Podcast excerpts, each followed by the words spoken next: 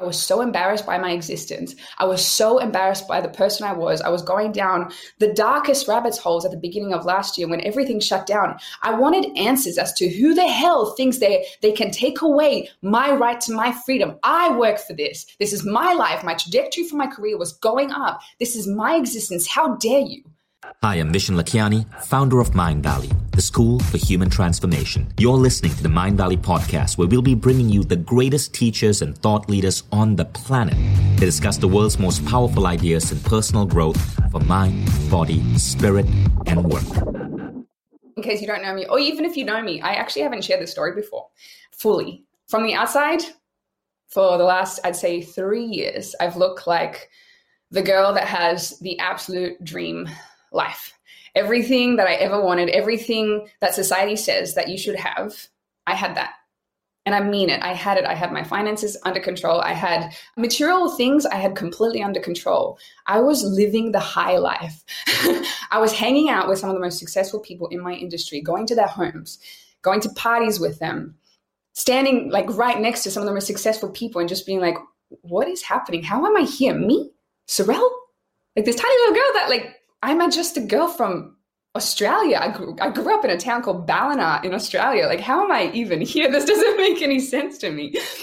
But that was just one example. And then at one point, you know, I, my successes were rising and rising, and I it just kept going. There was one stage that just kept going up and up and up. And, you know, I was traveling the world to stay in the most beautiful Airbnbs because I could. I had the capacity and the resources to literally go on Airbnb, choose the most beautiful homes in, in the entire world, and travel to those places. I remember speaking on stage. There was Peter McKinnon on stage, the main speaker. This is one of the biggest photography YouTubers in the entire world. And then there was me, like just before him. I was right before one of the most famous people on YouTube today. And that was still shocking to me. I couldn't quite believe that this was my existence. So, yes, from the outside, it looked like I had absolutely everything that I had ever dreamed of and that society says that we should strive for. And I just saw a comment, type one, if you find Sorelle cute, thank you. I'm going to stop looking at it, but I will just every now and again, thank you. I appreciate that. no, but um, I had a little secret during this time, you know, living the high life. Two secrets, actually.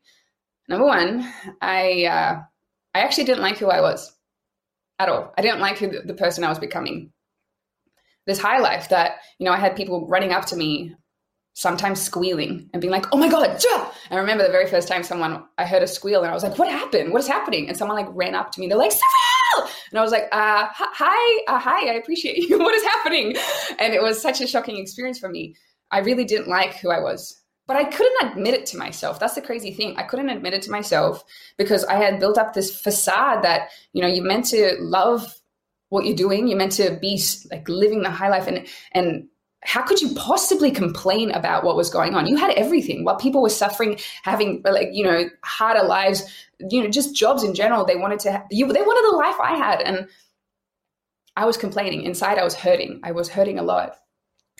Whilst at the same time, I actually was dealing with a severe phobia of death. That was triggered by an event that started literally at the very beginning, just before my enormous growth in my career started happening. A story for another time how this happened. It was very unexpected how it happened. This phobia of death that if I ever stopped and slowed down in my existence, I would be on the floor in panic attacks. Now, I'm not going to talk about panic attacks too long because I know a lot of people still deal with this and it's really, really intense. But I have to paint the picture of what happened for those that might have not experienced panic attacks, and especially someone that I literally never really believed in panic attacks. I thought, you know, oh, just take care of your mind. You'll be fine if you eat healthy, if you exercise, if you live your life, you live your dream, you're going to be fine. Everything's going to be fine. I think I was slightly judgmental towards people that experience panic attacks until, haha, hello, oh, universe is like, how about you have some? How about that? And for three years. If I anyone spoke about death, if I listened to a song, it had anything to do with dying. I remember watching a song, a movie with my fiance, my boyfriend at the time, Leon. We were watching, I think it was 1914, this war movie, and there was a lot of death in this movie. And I would go into a panic attack. I would literally crumble, and for about three hours, I'd be just, I couldn't breathe. Leon would have to guide me through the process of breathing, just so I could come out on the other side. And it was so scary because I didn't know what to do and I couldn't talk to anyone about it, especially that I was living this high life and I should be really grateful. Just be grateful that you live this life. And you have so many people looking at you, they expect you to be strong. So just be strong. And this, the event that triggered it was so trivial that it looks like it was so trivial. Ah! that I didn't know what to, I didn't know who to talk to about this. I didn't know how to face off with this idea, what was going on. It was so scary.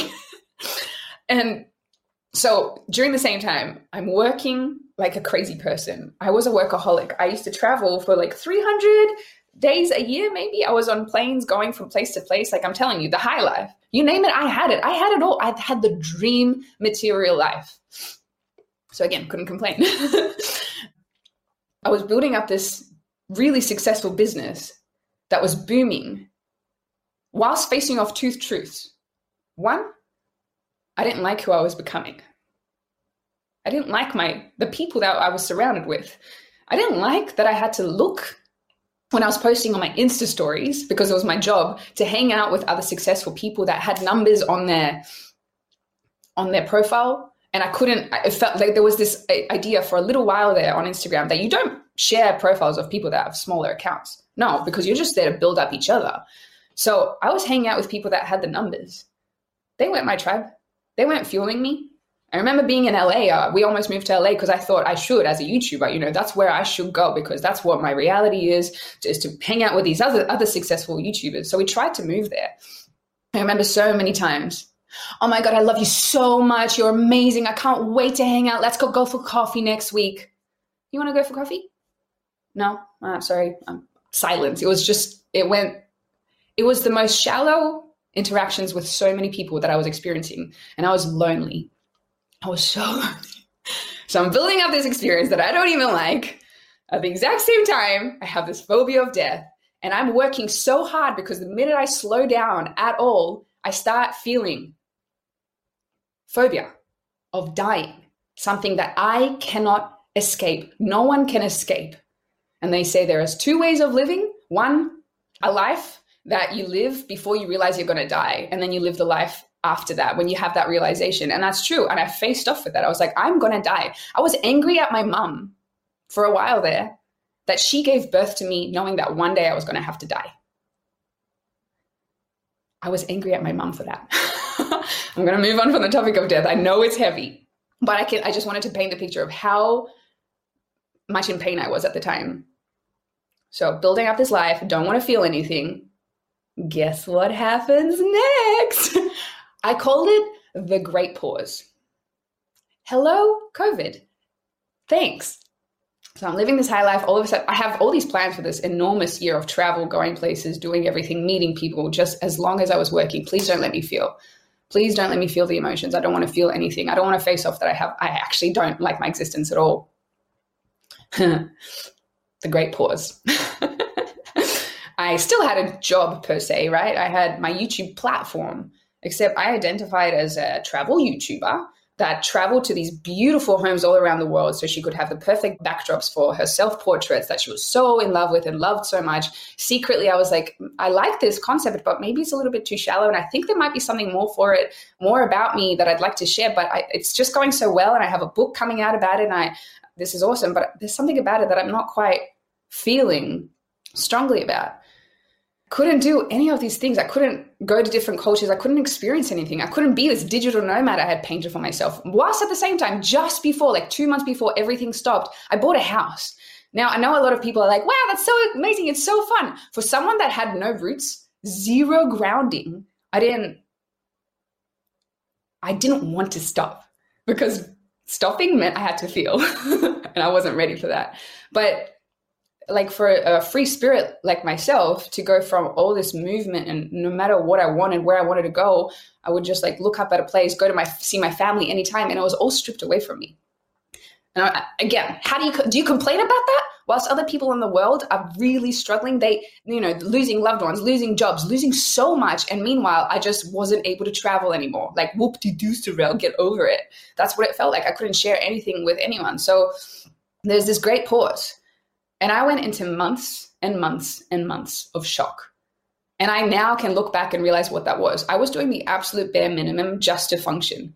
Like I gave up on a lot of aspects of myself. I will say that I couldn't exercise. I was not sleeping properly or I was sleeping too much. I definitely didn't socialize with anyone. One, because I, you know, run away from everyone, hide, everybody stay in your little homes, away from everyone. So I had no one around me. Plus, honestly, I didn't know how to connect with people properly because I had to spend a lifetime trying to build up my business and my, you know, I wanted to prove that I was something and I was worthwhile. So I worked so hard. So my identity was work and being a workaholic. That's what I was. And yeah, friendships, okay, I love you so much, but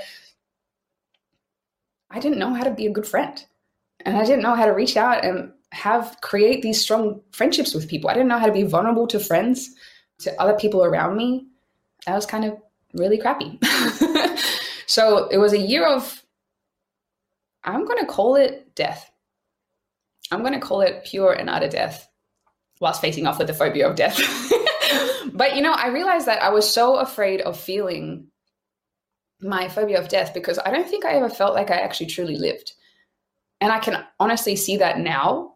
Now I can understand how that makes sense.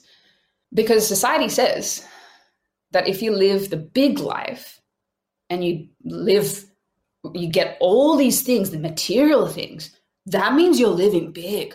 So when you're on your deathbed, did you life, live your life fullest? Yeah, Sorelle, I totally did. Why am I feeling so empty? Why is no one tell you that you feel so empty inside when you have everything? So I was afraid to die because I had never fully lived. And that, again, how do you tell people when you're living this high life, I actually feel like I'm not living? What do you say? What do you say to these people?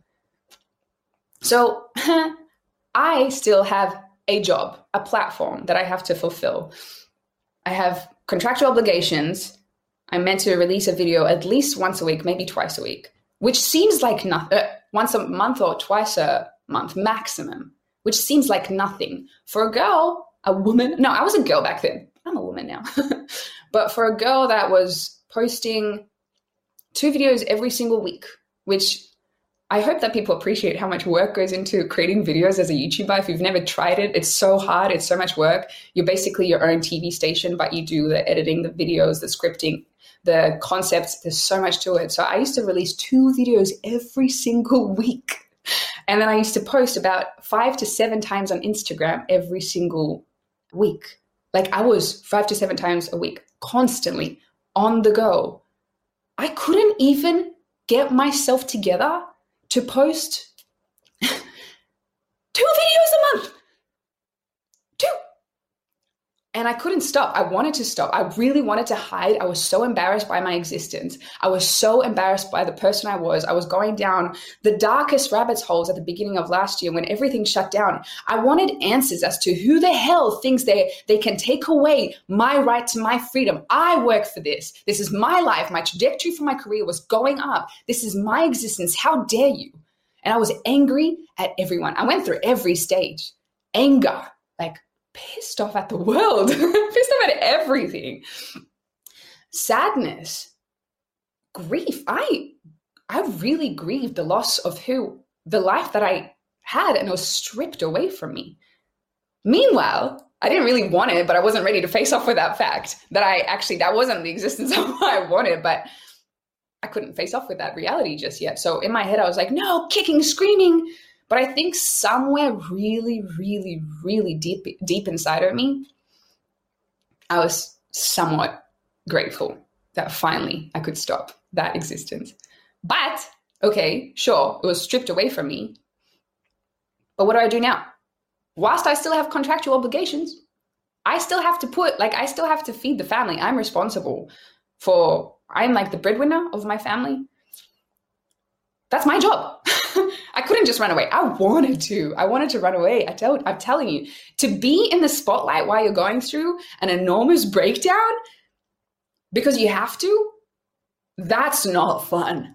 Because hmm, whilst my two videos a month I had to film, easy peasy, nothing, right?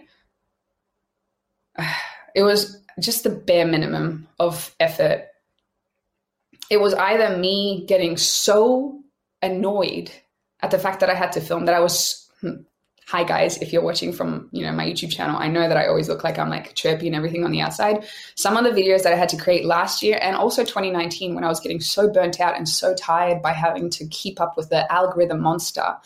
Two videos a week two videos a week two videos a week. I need to i need to i need to. What's the next biggest topic that's going to go viral? What, what what do i have to do? The pressure the enormous pressure i felt there were times where i was literally screaming like screaming at the top of my lungs before i had to film surprise. And Leon had to leave. if he was around me, he had to go. I was like, no one can be in my space. I was furious. I was angry.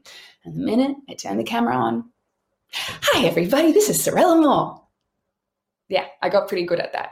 So you can see that I somehow knew that this wasn't the right thing, but I didn't know how to let go of it because this is the dream that this is the dream life. I have to keep going. I have to keep going.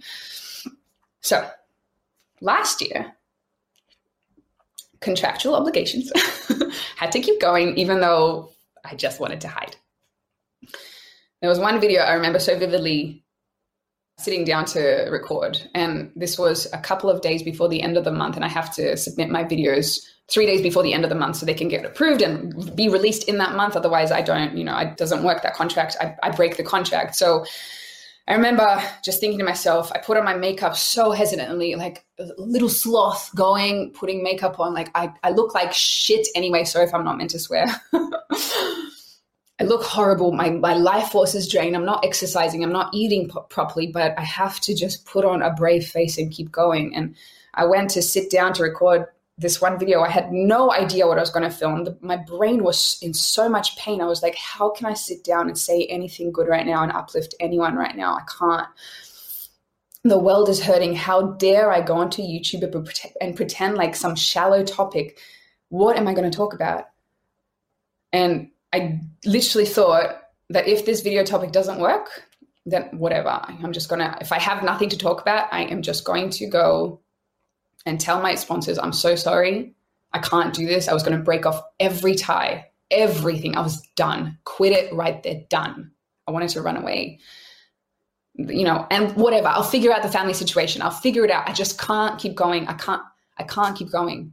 And I sat on the couch and I pressed uh, record. And for some reason, I don't know why, by the grace of the universe, I'm not sure, 20 minutes or so came out of my mouth what I would recommend people in their 20s do, right? It was a device for 20 year olds, what every 20 year old should do, or something like that.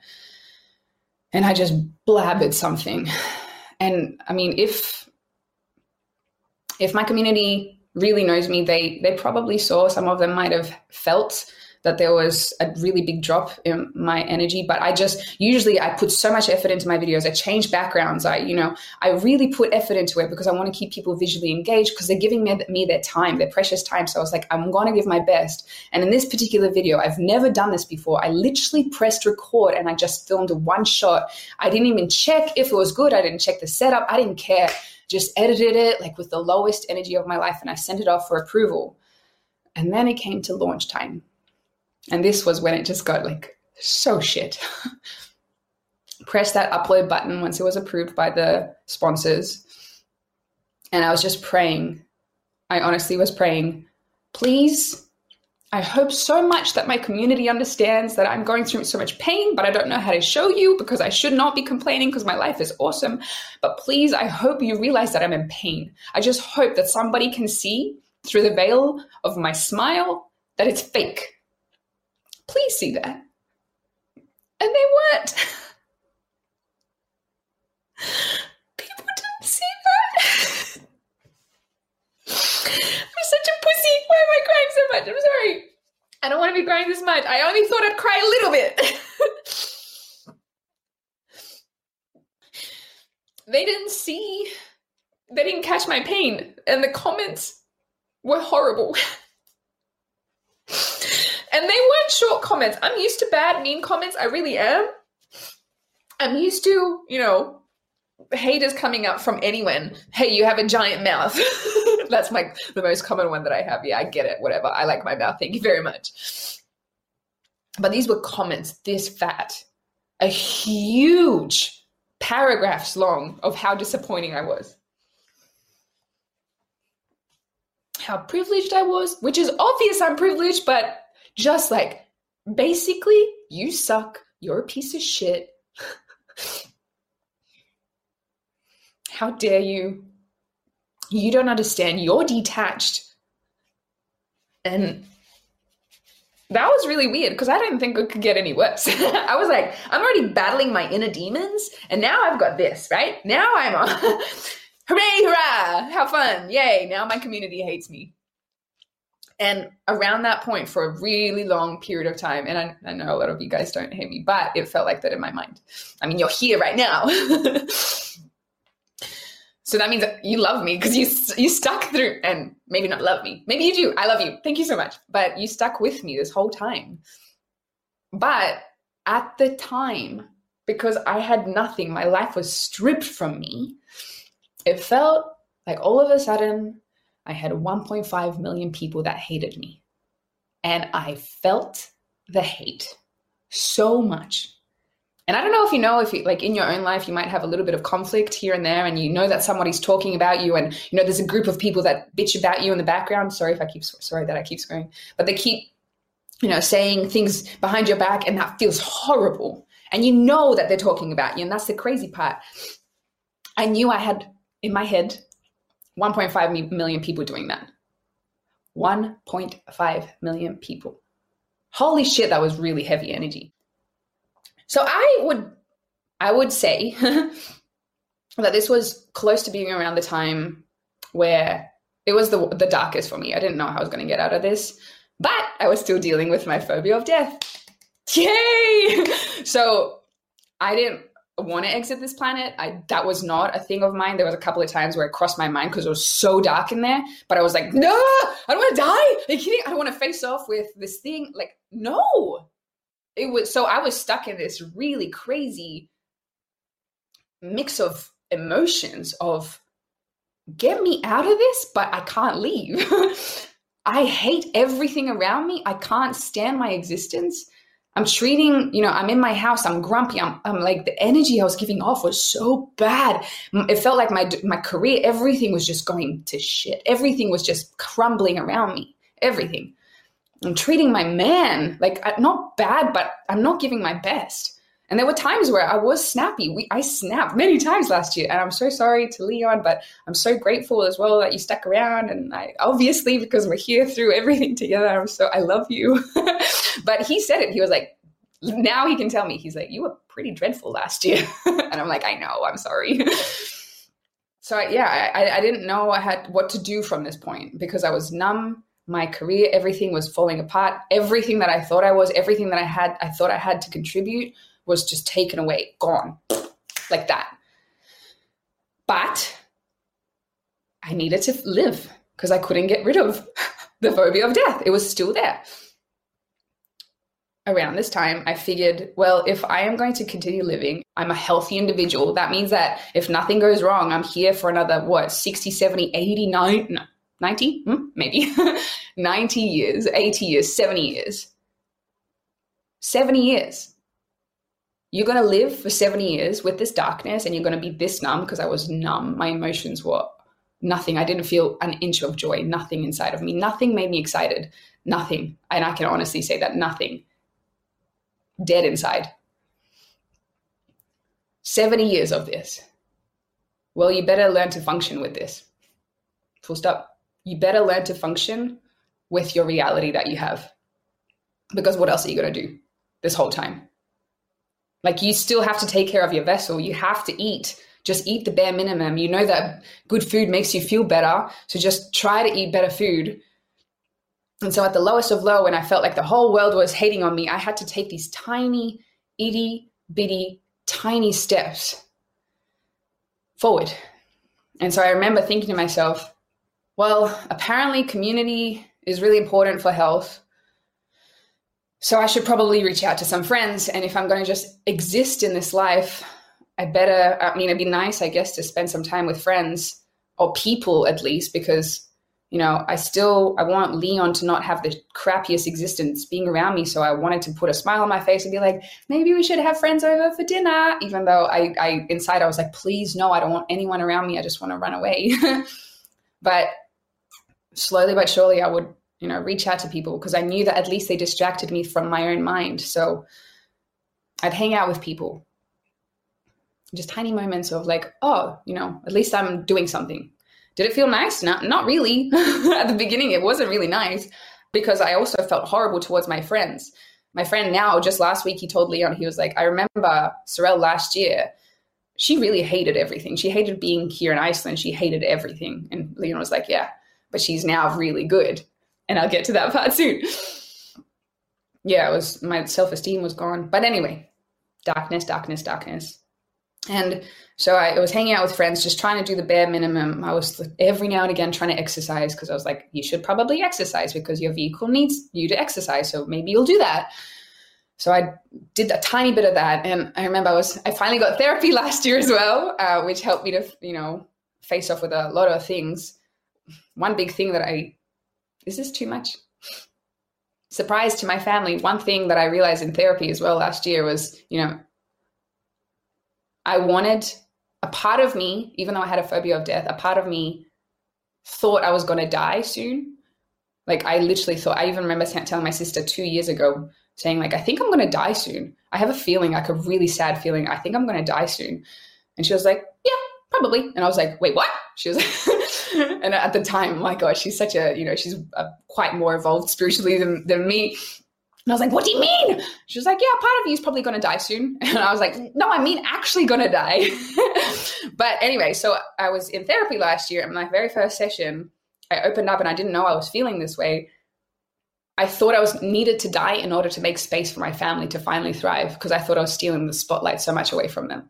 And I felt horrible for that because I was I couldn't stop the competitive aspect of me battling constantly more and more. I needed to prove that I'm special. All the people that ever rejected me, I'm going to prove to you that I am special. And how dare you reject me? You don't know my greatness. And I came from this force, this like ugh, instead of inner joy, and that doesn't that doesn't work very well. So I actually, yeah, I legitimately thought that my deathbed was on soon, so I could make space for other people to have some visibility. I wrote a will out. I I was like, my sister will get this house, my brother will get this house, my other sister will get this, and you know, I, I wrote everything out. My oh, Leon will get this house. You know, that was really hard to face off with whilst you have a phobia of death.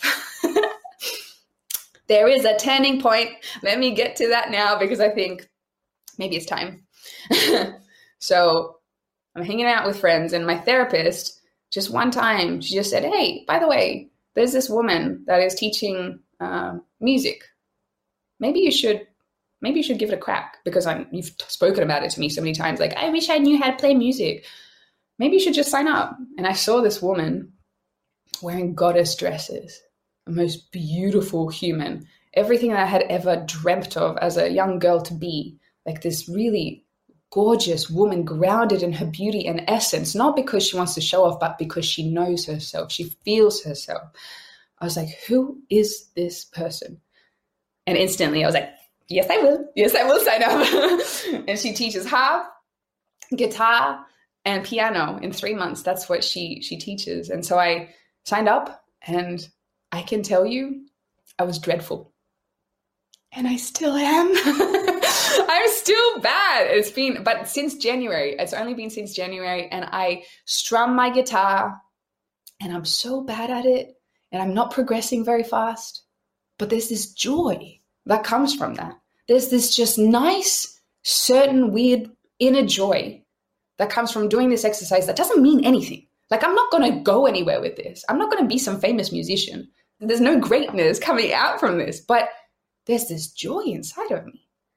I ordered a few goddess dresses, not for any reason, just because they were pretty. And I wanted to see what it feels like to maybe dress up and pretend I could be like my music teacher because she's so goddess like. But I could never really be that goddess because I'm Sorelle, I'm the tomboy. That would never work. And I'm, you know, a masculine Sorelle. I was so in my masculine energy that I didn't understand this feminine energy. I, I, almost, I looked upon it, I looked down upon feminine energy for so long. And anyone that was delicate and in touch with them and sensuality, I was like, what are you? You're, you're alien to me. But I really wish I could be like that.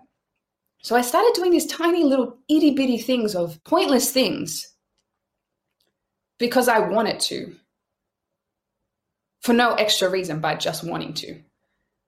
And at first, nothing really worked. I was numb. But at some point, things started shifting a little bit. And there was just like a tiny glimmer of joy, beautiful moments. And I was like, wow, that feels nice. this feels really, really nice. So I started doing a little bit more of that. Just tiny moments of little bit of joy. Wow, that feels good too. Okay. Started cooking for myself really well because all of a sudden, like I live in the middle of nowhere. We don't have any fancy restaurants here in Iceland in the area that I am. I was like, wow, that feels fun. That's really nice to cook and to cook for someone that I love as well. Decorating my house. Wow, that feels really nice. like these pointless things, I'm, they're not going to go anywhere. And the interesting thing happened from this is that my energy started shifting because I was immersing myself in things that came from the inside, the ones that fulfilled me from the inside. moments of pure bliss and joy. And I remember when I was young, I used to listen to this quote follow your bliss and the doors will open wherever there's walls or whatever, right? That quote, I was like, oh, that's a cool quote. Let me do that. Let me write that in my vision board or vision book. Yeah. And I did that, but I didn't understand what that meant. Follow your bliss literally means follow the things that make you come alive from the inside. Because what happens when you do that is that your energy shifts and it's beautiful and people actually want to be around you.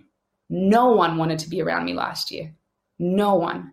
Now I have friends that are always here. I just spent the most beautiful weekend with my friends in the hot tub, out in nature, dancing, healing each other with energies because I'm getting all spiritual now and it's so much fun. I had friends all weekend that didn't want to leave. And before, I swear I could feel that they just wanted to run away as fast as possible. They didn't want to be in my dark sphere all my opportunities, all my views kept on crashing, and I was angry that they were crashing. But why would anyone want to watch someone that's so grumpy that you can, you know, maybe there's a smile on her face, but there's something not quite right about her, and there's this like darkness. Why would anyone want to be around that? And everything I did in my life, everything was exhausting. Everything. It felt like the world was on my shoulders every time I had to reply to an email it felt hard. Everything was hard. And now, with these tiny moments of joy and my energy rising and me reaching out to these beautiful moments of what fills my cup up, I'm rebuilding myself. And things aren't hard anymore. And you know what the crazy part is? Yes, I've got to I've got to work sometimes. I've got to hustle. You know, I've just started Abundantia, my finance and freedom new business with Leon. Well, that's there. I'm still running a my YouTube channel. That's there. I'm starting a podcast on spirituality. That's there. But I'm hanging out with friends. I'm exercising. I'm dancing. I'm playing guitar. Like I'm doing all these things, and it's not exhausting. Whereas before, one email was exhausting to me. And the most beautiful part is, and I cannot believe this is happening. For some reason, now my opportunities that what I thought was the max that I was getting before, the most perfect opportunities that were coming my way, they're doubling in impact now. I have potentials for TV shows with big networks, for talks on Mindvalley. how did this come across my plate? I don't even know. How am I here? It doesn't make sense. People started reaching out to me because I was oozing this energy of just like, I'm fine. I'm not here to please you because I know what it's like to be at the bottom and no one loving you and people hating you. 1.5 million people, what I thought, people hating you. I need to look after myself. If you don't like me, that's fine. I'm looking after myself. And these opportunities just keep coming and they keep flooding. And that's the wildest part about all this is that now from the outside, you look at my life and think, wait, nothing's, it's pretty similar. Like opportunities that, that are coming up in Sorelle's life, they're actually, nothing's really changed. Except there's a huge change, enormous change. And that's inside. You know, I don't think I'm gonna, I'm never gonna work that hard ever again to let all my family, relationships, my friendships go down to the drain, my mental health, my my my just pure joy and bliss is coming from an abundance. I have so much overflowing. My cup is overflowing now, and I get to share that. And I honestly don't care if people like me or not. I just know that this is for me and it feels right for me. And therefore, in some crazy way, I'm putting my foot right in front of the other, the correct way that feels right for my soul. And people see that and they feel that and they want to be around that. And I know it's just the beginning. I didn't have a vision for so long. For two years, I was visionless and it felt so empty. And there's still parts of me that isn't sure what's going on, but I have a feeling that I'm meant to be something really great. And then the universe is now behind me, wanted to test me, push me down to destroy everything fake that I was. So I would understand that working from inner joy, inner peace, taking care of yourself is actually the most important thing. Thank you so much.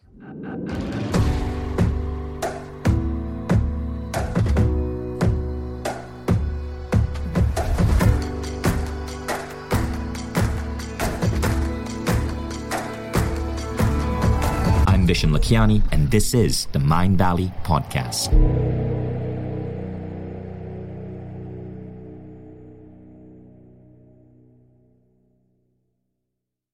If you like the Mindvalley podcast, take the next step. Become a Mindvalley member. Imagine being coached daily by the greatest teachers on the planet. How quickly would you transform your health, your mindset, your body, your relationships? How quickly would you double the size of your company? How quickly would you see your career grow?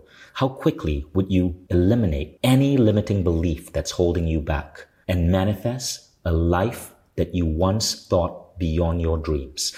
When you become a member, you don't just get access to the greatest education in the world. You become part of a community of 150,000 of the most incredible people dedicated to personal growth. Go to mindvalley.com forward slash now to get started.